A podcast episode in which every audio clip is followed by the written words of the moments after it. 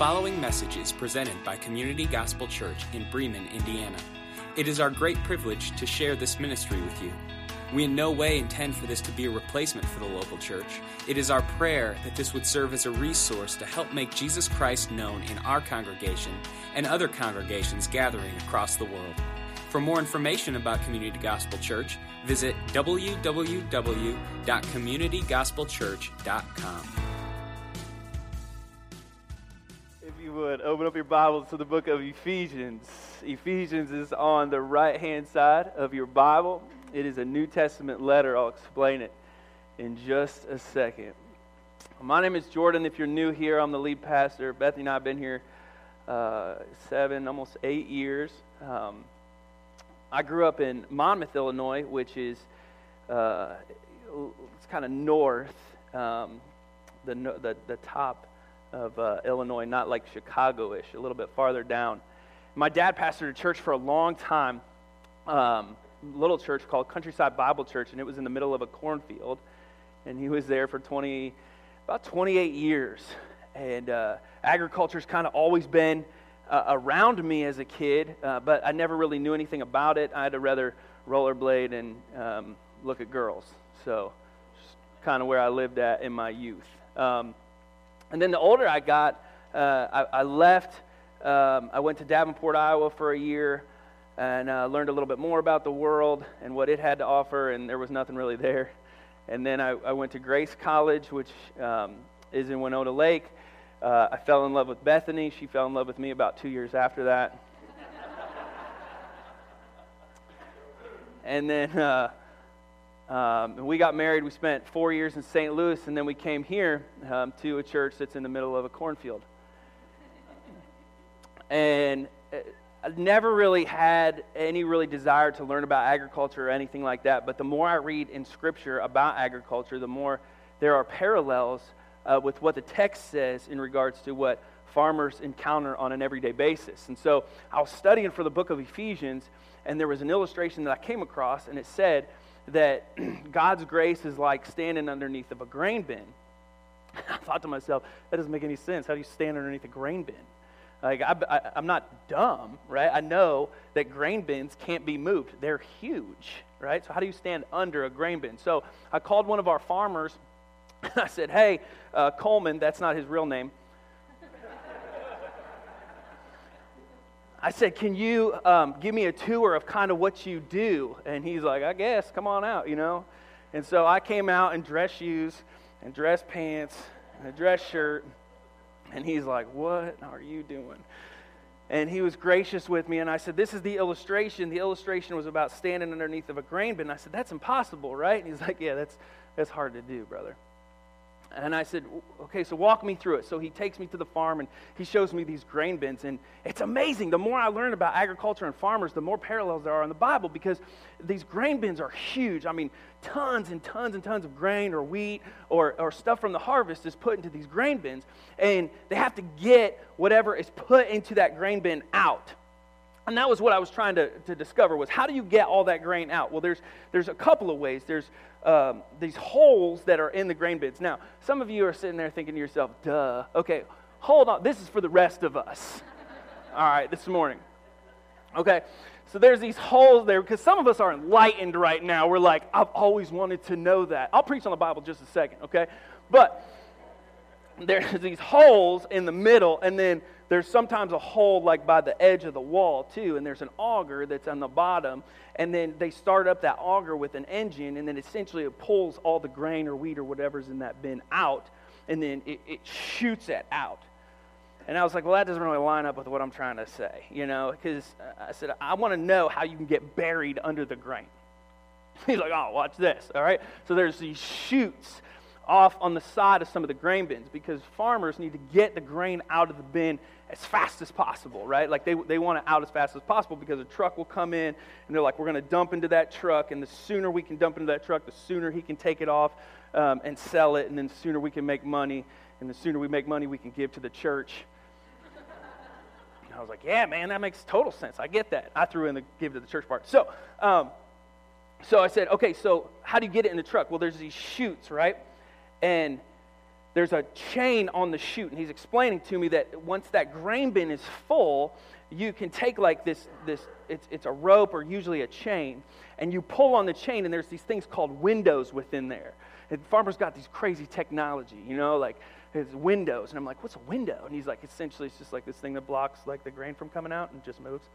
I'm like, oh, guys are tech savvy, man. Okay, so he says, you pull that chain, and essentially the grain will like shoot out. So in my mind, I'm like, what happens if I stand underneath the chute? And he's like, oh man, you get buried. I'm like, how fast would I get buried? He's like, like seconds, man. He's like, I could cover you in grain in, in a matter of moments. I was like, that's awesome. He's like, why is that awesome? I was like, because that's God's grace.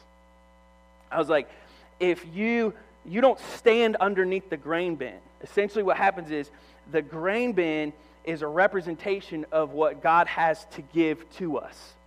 And we have a choice on where we stand. Either we stand away from God or we stand underneath that chute and we allow the grain to pour down on our head and we get buried in His grace. And we have an opportunity as humanity to pull that lever or to just stay there and to let Him lavish on us what the Bible says all of these gifts of grace that He has given to us. That's Ephesians in a nutshell.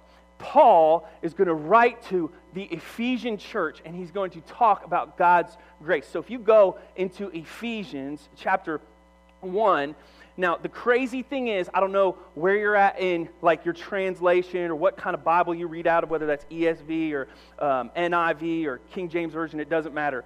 In the original Greek, the Bible was written originally in Greek, okay?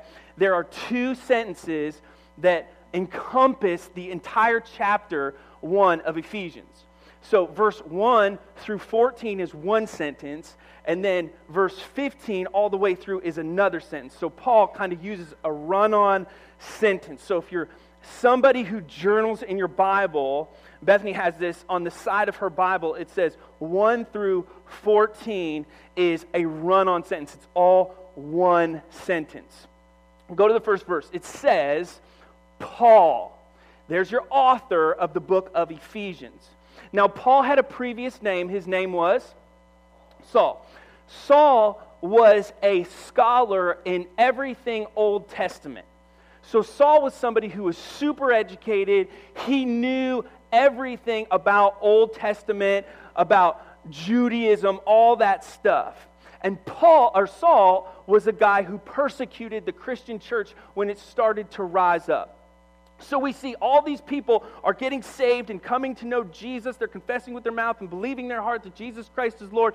And Saul wants nothing to do with it. This is after Jesus had come, had lived, had died, had rose again. And there's populations of people who are starting to essentially evangelize or share their faith. And so we see that Christianity is on the rise, and Saul wants nothing to do with it. And so essentially, what he does is he says, I'm going to put a stop to this. And it says in the Bible that there was a stoning of a man named Stephen, and Saul was standing there nodding his head in affirmation of the stoning of a Christian, holding the coats for people so that they could throw more accurately at Stephen so his death would come a little quicker. So Jesus sees Saul and the persecution that he is, he is essentially um, participating in and he meets him on this road to Damascus. And Jesus looks at him and he says, Saul, and it stops him dead in his tracks, like most of us who have encountered Christ. And he says, Saul, why are you persecuting my church? And, and Saul's dumbfounded. He's like, oh no. right? It's kind of like a kid who has been caught red handed and in trouble, right? Moms and dads, you know what I'm talking about? Like, you look at him, you're like, why'd you put your your hand in the cookie jar. There are no cookie jars anymore, Jordan. Anyway, okay, we have Tupperware now. This is Tupperware, all right? And Saul is struck blind, okay, because Jesus encountered him and he changes his life and God changes his name from Saul to Paul. Now, here's the craziest part of the whole situation with what's going on with Paul. People who are the disciples who follow Jesus for years take Saul, the one who persecuted the church, underneath of his, their wing, and they bring him back and they sit down with him and they tell him everything that they know about Jesus. And Saul, who is now Paul, tells them everything he knows about Jesus in the Old Testament. And they enrich each other and they grow in their relationship together. And the one who persecutes the church now is going to be the one to help populate it. And so, verse 1 Paul, who used to be Saul, is going to go out and he's become a missionary where he plants church after church after church after church. He writes a letter to the Ephesians, which is why you have uh, Ephesians, okay? He writes to a region called Ephesus, which is in Asia. And so, what we see here is Paul's essentially realizing there are so many churches that are starting to pop up because of his ministries that he's been around with, especially with the disciples. And all these churches are kind of popping up. And so, he writes specifically to Ephesus, but also to the surrounding churches in Asia, they would have received this letter. And in that town, there were so many things that were going on that manifested or showed the glory of God that was happening. There were miracles that were taking place there. There was great work that was being done there in the church. And Paul is writing for two reasons. One, he's encouraging them to eliminate false teachers from their presence. He says, You can't have people in here that are going to teach anything contradictory to the gospel that you have received. And if you jump forward in the Bible, in Revelation chapter 2, the Ephesian church is commended that they did that. They actually kept out the false teachers. So there's the first thing is that he says, he says, I want you to realize how important it is to teach sound doctrine. Same for Ephesus is still true today. It is important that the church the one who has confessed with their mouth and believed in their heart Jesus Christ is Lord, a gathering of believers, those who have been set apart for the glory of Jesus Christ, come together so that we edify one another, build up the church so that we can evangelize, share our faith freely. Now, what's happening here is they're doing a good job of it, but something is happening. Paul's friends are all Jewish. But there's other people in this world called Gentiles, and those people, ready for this, are not Jews. You're welcome. And they're coming together, and essentially, there's some disagreements that are happening because they do think, Jews do things a certain way, and Gentiles do things a certain way. And so we get into all these problems. Oh, and Paul says, I want you to be one because of the gospel that you have received. I want you to be one in Christ Jesus. And so, Paul, back to the verse, an apostle, one who has seen Jesus with his eyes. That's what that means. By God's will, he's essentially saying, This is the will of God that we continue to do these things to the saints. Now, if I were you, I would circle that word in your Bible. Because did you know that when you confess with your mouth and believe in your heart that Jesus Christ is Lord, God calls you a saint? He says that you are a saint one who has been set apart for a specific purpose. You are commanded as a believer to be different and to be distinct. And so, to the church in Ephesus, I want you to know that you're set apart. To the church in Asia, I want you to know that you're going to be set apart. And to the church gathered at Community Gospel, you are to be set apart. Why? So you can be faithful in Jesus Christ. So Paul writes what they call his crown. This is the crown of his letters. If Paul wrote a bunch of letters, this one, man, this is key because what it does is it builds up the church. To those gathered in Asia, in Ephesus, to keep out false teachers. Now, when we see this, okay, it's it's something that we have to really think about this morning because I wrote it this morning and I, I really mean it. Ephesians chapter 1 is meant to encourage you. There's no condemnation here. There's nothing in here that you should leave and you should walk out and going, man, I just really feel convicted. If anything, Paul's desire in chapter 1 is that you would know who you are and know where you stand in the kingdom of God and how much he loves you and how much he lavishes, pours out his grace upon us. Let's pray that that happens today. God, encourage the church gathered at Community Gospel as well as myself. Based off of your word, may it enrich us and fill us, empower us to know that it's possible to encourage one another and share our faith well. Help us to see who we are this morning, sons and daughters, kings and queens in your kingdom. Lord, speak in ways that I can't. Impress truths on hearts in ways that I can't. And may you be glorified with everything that we do here in the next few short moments we have together. Amen. You know what amen means? It means I agree. Or let it be so. I told my daughter that the other day. I said, do you know what amen means? She says, prayer's over. Still got work to do. Pray for me, all right? All right. The wonderful grace of Jesus. I'm going to give you three things this morning on God's grace, okay? now, Paul writes with grace and peace, and we'll explain those in just a second, okay? Now, verse 3 Blessed be God and Father, our Lord Jesus Christ, who has blessed us in Jesus Christ with every spiritual blessing. Point here is number one, write this down God's blessing. Grace comes from God's blessing. There's two words that I want to highlight here in that passage. The first one is blessed in verse 3, the very first word that you see. Some of you in your Bibles, it will say blessing. Bless, blessing, same thing, okay? What that means is, all right, is that God is full of glory. This is something that is done as an act where he is full of glory. Now go back to the grain bin, okay? If God's grace is a full grain bin, he has completely depleted the bin upon the church today and you, the disciples. Do you get that? Like, it's empty. I stood in an empty grain bin just last week and I thought about it and I was like, this is a picture of God's grace in our lives. That He has completely depleted His grace upon us. And let me tell you where we get that.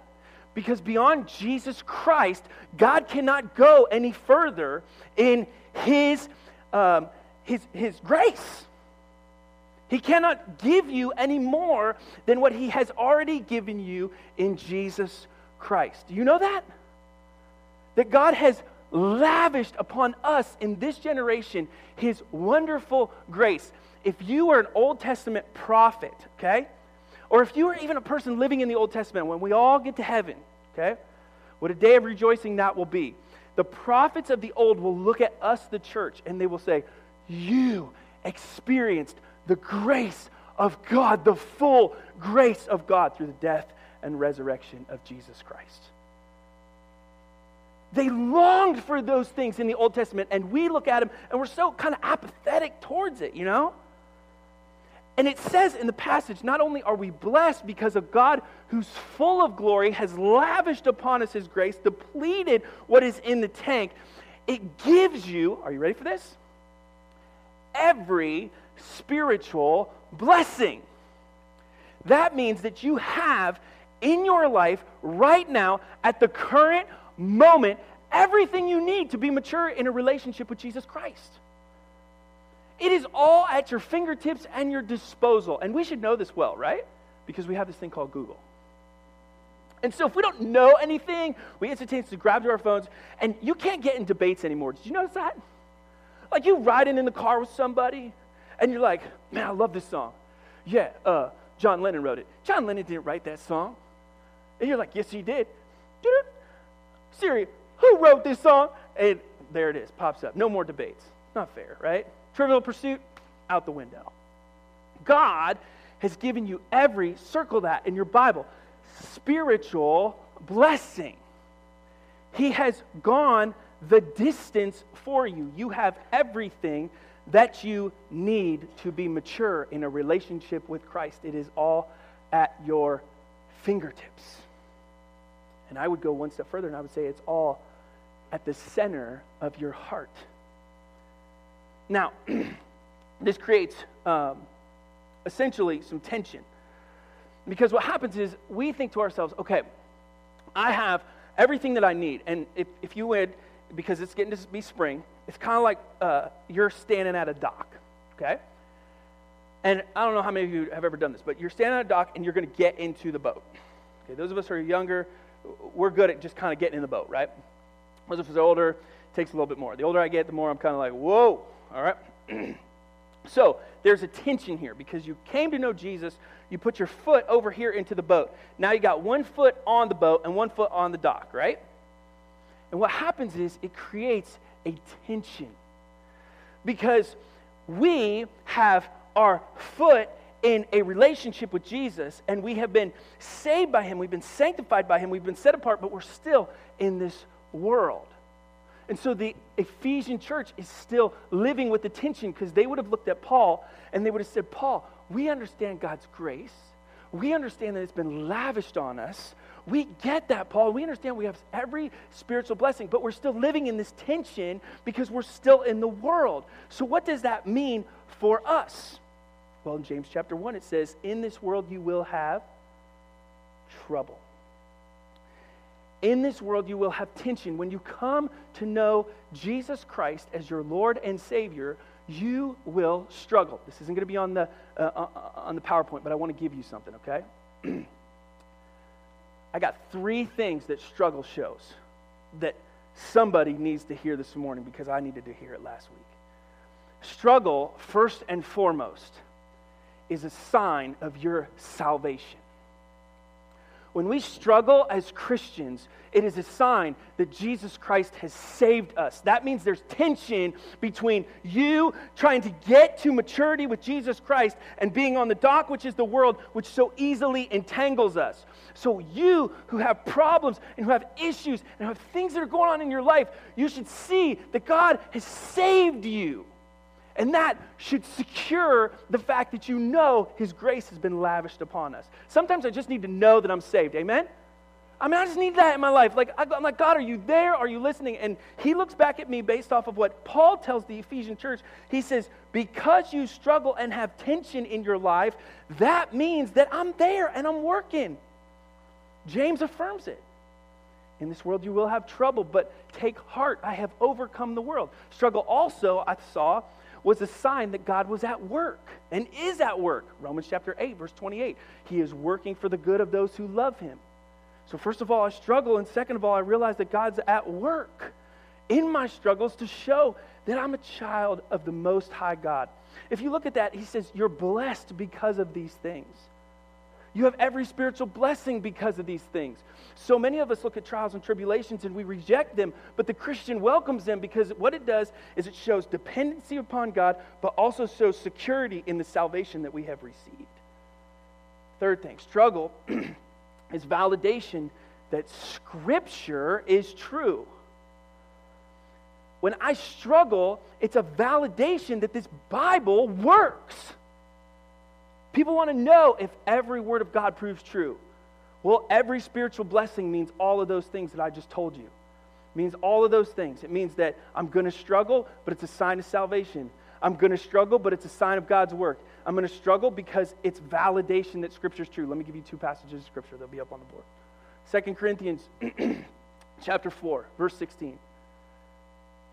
So, we don't look at the troubles we can see right now, Rather, we look forward to what we have not seen. For the troubles we see will soon be over. The dock is, is not going to be where my foot is going to be planted forever. The boat is leaving. And so, what God says is don't look at the tension that's here, look at the promise that is to come. And the joys to come will last how long? Forever. It will be a joy to be fully lavished in the grace of God for an eternity. Let me give you another passage of scripture. Look at Colossians chapter 3. He says, Since then, you, brothers and sisters, who have been raised with Christ, now Colossians is another letter that Paul wrote to Colossae, another town. And he says, Set your hearts, even though you struggle, on the things above, the grace that you have received, the blessing that you have got from a God who is glorious where Christ is seated. You set your minds on the things above, not on the earthly things. In this world, you will have trouble. You're going to have tension, but take heart. I have overcome the world. I have given you every spiritual blessing that you need. The question is what is your perspective on? Is it on the fact that you have trials and troubles, or is it on the grace that you have received? Right? So, he says, in heavenly places, even as he chose us in him before the foundations of the world, that we should be holy and blameless before him. Okay, so you have blessing first and foremost. If you're a praying person, pray for me. These next two verses are tough and they're challenging, and some people aren't going to like it. In verse 4, he says, God chooses to bless because of his grace. And the key word there that I would write down is God chose. He chose. And this messes with your theology sometimes. Number two, he chose. God's choice. Verse 4. Okay. In this, we have what we call the doctrine of election. Doctrine is important, it's just thought, okay? It's, it's the way that we look at Scripture and the way that we essentially look at theology and the way that God works. It's called doctrine of election. Bethany and I, our first fight as a dating couple was over the doctrine of election. You, you think I'm kidding? It was at um, it, it, was at the lunch cafeteria at Grace, okay? And we started in the line, and people are realizing that like it's getting kind of tense. And me being an idiot looked at her and I said, I said, that's that's there's no way, you know, like God didn't choose people, Bethany. I get to choose. I don't know if you know this or not, but I have a choice. And she's like, she's like, Jordan, but but Ephesians says, and people are like starting to separate. We're getting our food, and I'm getting even more mad. and putting my hot dog on the thing. And I'm, that's not true. That's not true. So we could have sat with our friends that day, but we had to go sit somewhere else, and we had to like hash this thing out. Okay, and she showed me the way because eh, she's always right. and after study, I've realized that God did choose. I was, I was very immature in my stance on this. And, and let me show you why, okay? I, I, want you to see this, okay? the doctrine of election says that God chose. Now, choosing happens all the time in God's world. Some people don't like it because they look at it and they say, well, well hold on a second. Don't we have free will? Yes, we do. But God also chooses because He's sovereign and He's also um, omnipotent and, and He's omniscient. He knows everything and all that other stuff he chose Abraham first and foremost in the Old Testament. And we look at that and we say, well, I, I, don't really like that he chose Abraham. But he did. He chose specifically Abraham for a specific purpose. And then he chose the nation of Israel because he said, I love them. God's favorite people, look it up in the Bible, are the Jews. I'm not a Jew. I'm not God's favorite person. Are you kidding me? But it's, it's true, like God, first of all, chose the Jews. The Gentiles, you and I, are grafted into the family of God because of God's grace. And so God had a choice, and God chose us based off of the cross. Look at 2 Timothy chapter 1. I'll put it up on the screen. 2 Timothy chapter 1, verse 9 says, God saved us and called us to a holy life. Not because we deserved it, but because that was his plan before the beginning of time. A plan to show us his grace through Jesus Christ. There's the key word there grace. So God chose. Now we go back into the verse and it says, even as he chose in Christ before the foundations of the world, before Genesis was even penned, that we should be holy and blameless before him. God's first choice when selecting individuals to be sanctified or set apart for his glory would be that they would be blameless because of Christ's death and resurrection. Now, a lot of people will approach this and they'll say, wait, hold on a second. Why did God choose me? Let me ask you a better question. Why did God choose any of us? I mean, have you ever thought about that? It's not why did God choose me? Why did God choose any of us? The Bible says all have sinned and fallen short of the glory of God. We've all missed the mark or the standard that God set for us. Why would He even have the grace to give to me as a sinful human being? See, I think we miss the mark when it comes to the doctrine of election because it's not why would God choose? It's no, no, no. Why would God choose me? And the reason that God would choose you, you ready for this? Is His grace. That it was given to you before the foundations of the world, that you would be set apart and blameless, it says.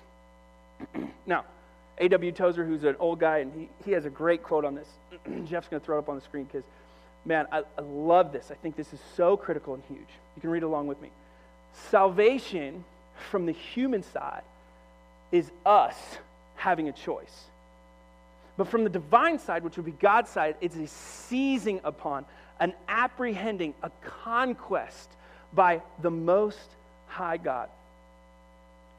And so our accepting and willing are reactions rather than actions the right of determination must always remain with God. And so here we live in this tension that God would choose us. So there's two parts there's God's choice, part A, and then God's adoption, part B. We'll get there in just a second. Don't go there yet.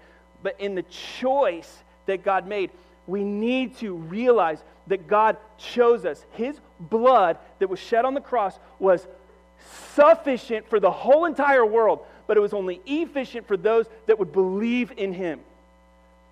He says, I am going to essentially start the process of adoption here, and I'm going to move the papers across the table and give you the choice. Because I already chose you. And let me tell you something I, I, I don't know how that all works, I just know that it works. And you have an opportunity on the table because of God's choice. You have to either accept it or reject it. And again, these aren't in your outline, but here's some of the things that uh, come from that. You have to accept, first of all, that God chose you to be holy and blameless. Secondly, you have to accept the fact that you were on God's mind before the creation of the world. You have to, third, realize that God did that for a purpose, and He has a purpose for your life. He has a purpose for your existence, for the fact that you're alive right now in this place. And fourth, he did it as an act of love. Look at Romans chapter 8. I'll throw it up on the screen. He says in Paul's letter to the Romans, For those whom he foreknew, he predestined, oh, is a dirty word, to be conformed to the image of his son in order that he might be the firstborn among your brothers. Okay, so part A is God's choice. Number three in your outline is God's adoption, which is the revelation of his grace. Now, a lot of people want to sit here and they want to argue with me about the fact whether God chose or God didn't choose. You have to look at the text and understand that that's the Word of God. In other words, Scripture is not on the table for you to use it as justification, it's on the table for you to use as confirmation and conforming to the image of Jesus Christ. You don't get to the Bible and say, hmm, I don't like that, and just remove it. Either you accept the whole thing or you accept none of it. You don't get to pick and choose the verses that make you feel good. You have to take the passages of Scripture and put them in your heart and say, God, I don't get this fully, but I understand it's for my good. The passage in Romans 8 is true that God is working for the good of those who love Him. So, go back to it. God chose, He starts writing the adoption papers, He pushes them across the table. Look at the passage. It says, He predestined us for adoption as sons through Jesus Christ because it was the purpose of his will. I don't think that Paul is writing here so that we would have a theological debate on whether or not God chose us. Paul would say, No, God did choose us. The question is, have you chosen the mighty God? And have you chosen a relationship with his son? Predestined means you were marked out beforehand, that you were on God's mind. And so, Christ, in his holiness, he says, I'm going to die on the cross for the sins of the world, not just the sins of a select few. He says, all of them. Don't minimize Christ's death on the cross and say, well, he just died for the elect. That's garbage. And that's bad theology. Christ died for the sins of the world. It was sufficient for those who would believe. But it's only efficient if you take the pen and say, I believe this, and you sign the adoption papers and you say, I want to be in your family. Now, I understand this because I'm adopted. I get it. Like, to me, that makes total sense. It took years for me to realize what my dad offered to me. Years. He just kept lavishing on my family his grace and just, he, he, he, didn't come to the marriage and stand up there and he was like, he's like, you know what, Denise, I love you. Your kid's questionable. You know, like he didn't do that. He says, I will take you in your sinful state and your kids, especially Jordan, in his sinful state. Okay? And it's, it's true. Don't worry about it. I'm not offended.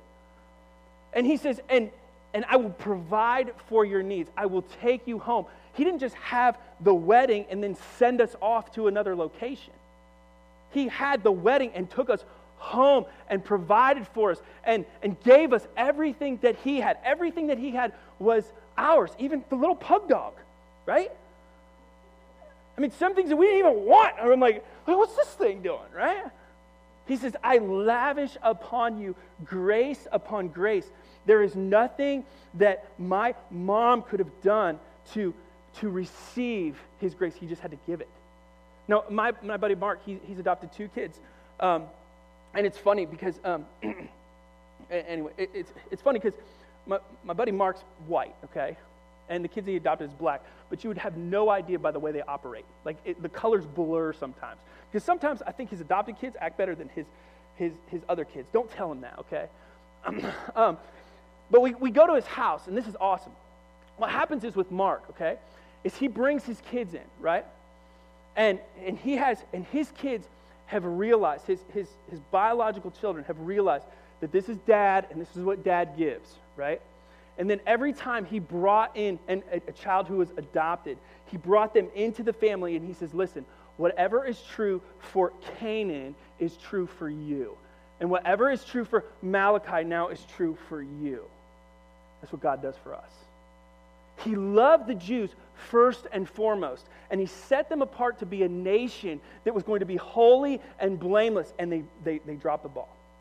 And so, what He says is, He says, what was true for the Jews because of the death of Jesus Christ is true for you. The adoption papers are on the table, and I'm going to slide them over to you, and now you have the opportunity, not an obligation, of whom you will serve. And we look at it and we're like, uh, I'm doing fine by myself. He's like, How's that working out for you?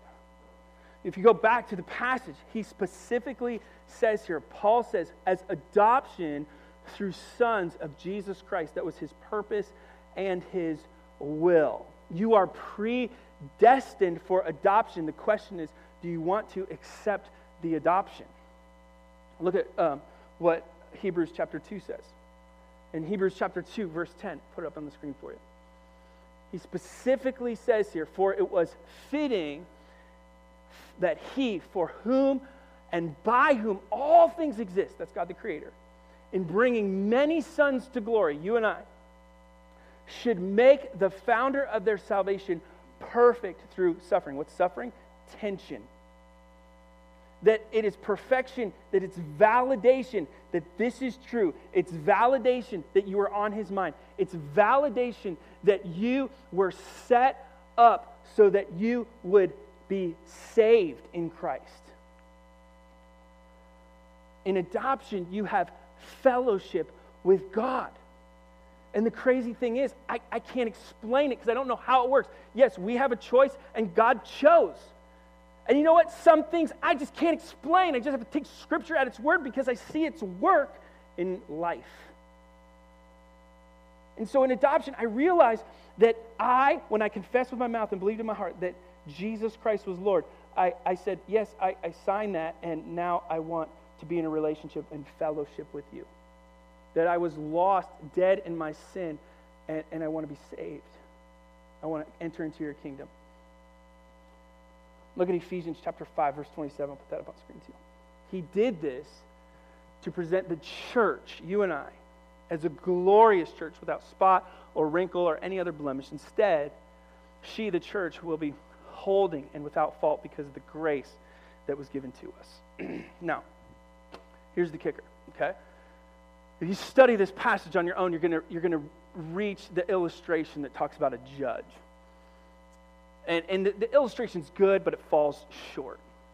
Here's the illustration it says essentially that you're driving down 331, okay? One of our fellow police officers pulls you over, because there's so many of you in our population right now, okay?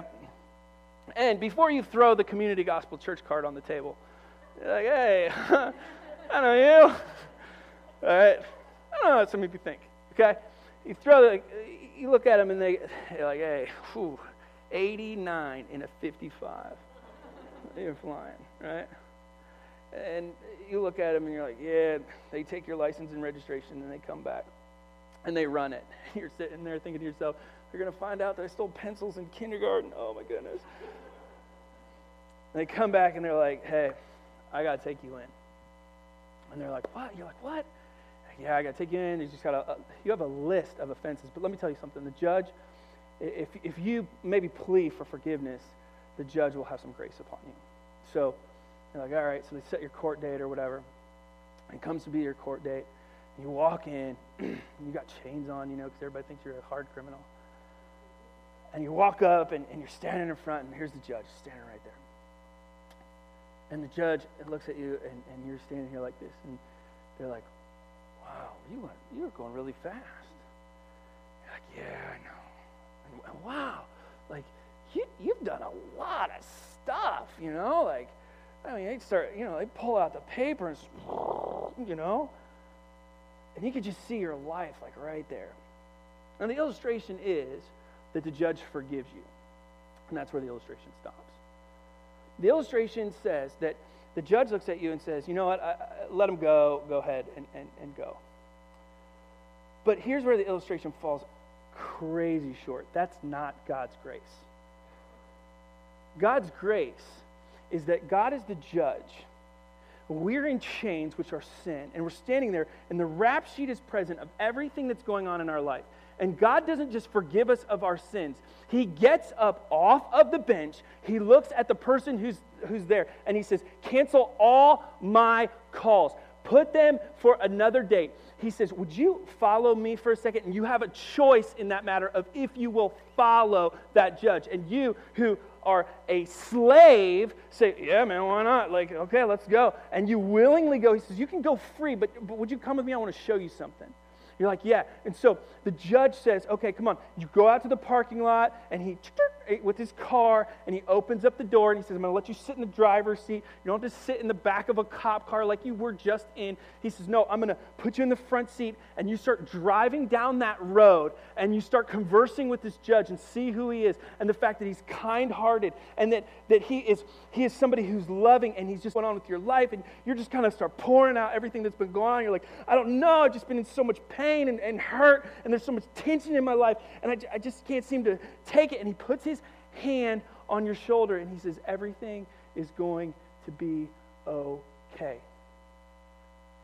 And you see the gate, and he leans over because he knows the code, and he punches in the code, and the gate swings open, and he looks at you. He says, "You sure about this?"